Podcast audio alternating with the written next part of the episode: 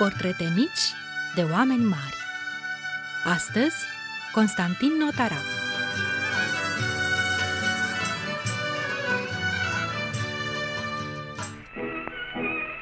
Am stat mult, dragii noștri prieteni, și ne-am gândit la voi și la oaspetele nostru de astăzi, Constantin Notara, marele actor român care a trăit la sfârșitul secolului XIX, începutul secolului 20. Ce știți voi oare despre Constantin Notara? Sau mai bine zis, ce se mai știe astăzi despre Constantin Notara, actorul cu câte o înfățișare nouă pentru fiecare rol interpretat? Este firește o întrebare fără răspuns. O întrebare invitație pe care vă adresăm acum și cu care veți putea intra pe loc în lumea plină de energie și elan a începuturilor teatrului românesc. Bine ați venit! Spectacolul începe. În rolul principal, Constantin Notara. Prima scenă se petrece în casa consilierului de la Curtea de Conturi din București, Ion Alexandru Notara, într-un sfârșit liniștit de primăvară. Este o zi de sâmbătă, 5 iunie 1859 și casa este cuprinsă de bucurie, căci Elena, tânăra soție a lui Alexandru Notara, tocmai a dat naștere unui fecior, pe care părinții l-au numit Constantin. Constantin Notara. Fiecare suflet al casei se gândea la viitorul primului născut din familie. Tatăl îl vedea un strălucit avocat. Tânăra mamă și îl închipuia o figură celebră a vieții politice. Bunica din partea tatălui dorea ca nepotul să ajungă față bisericească, poate chiar arhimandrit, asemenea eruditului Crisanti Notara, unul dintre strămoșii săi. Oare ce-o fi gândit micuțul Constantin? Cu siguranță, el era mult prea ocupat să descopere lumea ca să mai aibă timp să se gândească la altceva. Spectacolul curge și scena copilăriei timpurii a eroului nostru, Constantin Notara, este liniștită, fericită, într-o casă frumoasă și încăpătoare, cu grădină și pom, un adevărat paradis pentru copil. Apoi decorul se schimbă.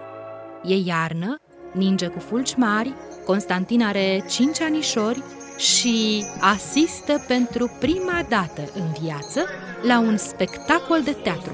Spectacolul tradițional de sărbători, Vicleimul, jucat din casă în casă de actori ambulanți.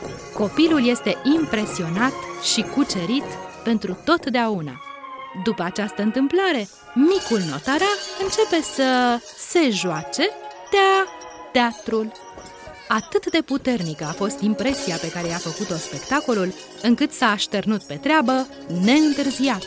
A transpus din memorie dialogurile și mișcarea piesei și le-a jucat cu multă tragere de inimă în podul casei împreună cu un prieten de năstrușnicii.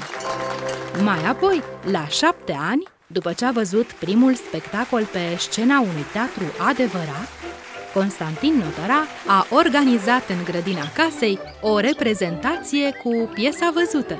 El le-a spus copiilor, adică actorilor, ce au de rostit. El le-a arătat ce au de făcut. Și nici nu se putea altfel. Tot el a jucat uh, rolul principal. A fost limpede pentru toată lumea. Constantin Notara s-a născut ca să devină actor. Scena anilor de școală începe la Institutul Privat al domnului Traian din București și apoi la Liceul Sfântul Sava. Pe perioada școlii, Constantin Notara locuiește, după obiceiul vremii, la internat, la pensionul Libertatea. Era un elev foarte studios. Rar se abătea din drumul de la liceu la internat.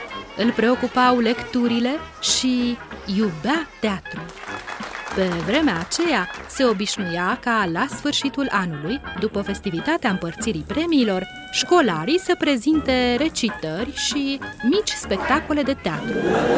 Constantin Notara era nelipsit în aceste evenimente școlare de sărbătoare, dar spre marele său necaz era distribuit întotdeauna în roluri de fată. Apoi, în toamna anului 1876, tânărul notara, elev în clasa a șasea de liceu, dă examen și este admis la conservator la clasa de declamație a profesorului Ștefan Velescu. Este remarcat de profesor și foarte curând primește un angajament fără plată pentru roluri mai puțin pretențioase în trupa lui Mihai Pascali, Experiența căpătată pe scenă alături de actori profesioniști este foarte importantă pentru tânărul notarat, care se dedică trup și suflet teatrului. În paralel, urmează liceul cu rezultate foarte bune și de trei ori pe săptămână cursurile de maestrie la conservator.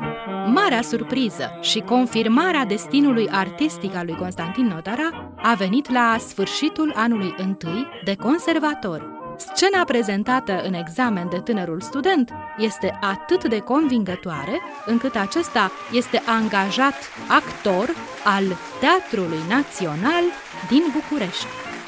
O șansă uriașă pe care Constantin Notara a fructificat-o din plin. Stagiunea 1884-1885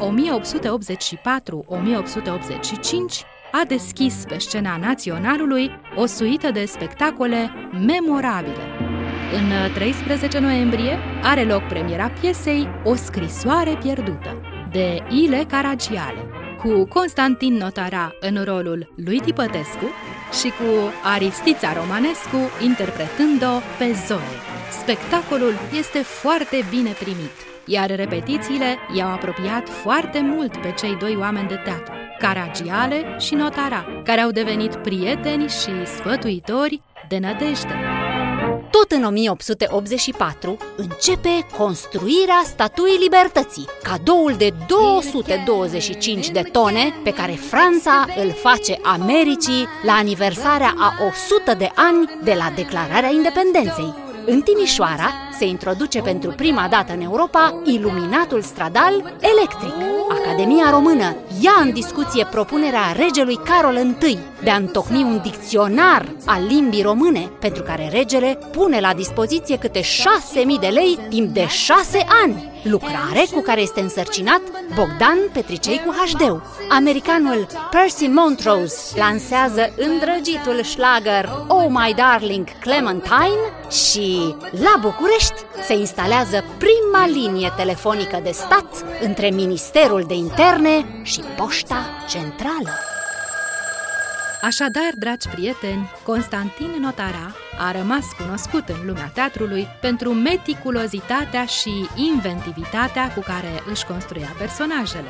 Îndrăzneala de a fi purtat barbă în rolul lui Horațio în spectacolul cu piesa Fântâna Blanduziei l-a costat un perdaf pe cinste din partea lui Alexandru Odobescu. De fapt, doar prima scenă a spectacolului Horațio a avut barbă căci în culise Odobescu i-a smus-o, spunându-i Horațio cu barbă, când toate stampele îl înfățișează ras, dă-o jos! Și notara a apărut în scena a doua, ras. Ei, dar teatrul este o artă efemeră și marile creații ale lui Constantin Notara de pe scena naționalului s-au păstrat doar în amintirile spectatorilor vremii. Există totuși un document foarte valoros care păstrează imaginea marelui Constantin Notarat. Filmul Independența României, realizat în anul 1912, în care Notara interpretează rolul lui Osman Pașa. Căutați-l, vă veți bucura să-l întâlniți. Chiar și așa, fără sonor și cu imaginea alb-negru mișcată, Constantin Notara transmite entuziasmul și trăirea unei inimi mai largi decât viața. Ați ascultat Portrete mici de oameni mari, Constantin Notara.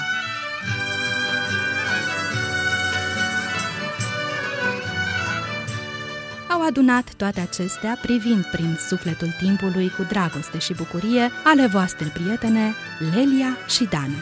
Și de v-a plăcut, vă așteptăm din nou cu o altă poveste mică despre un om mare. Să trăiți frumos!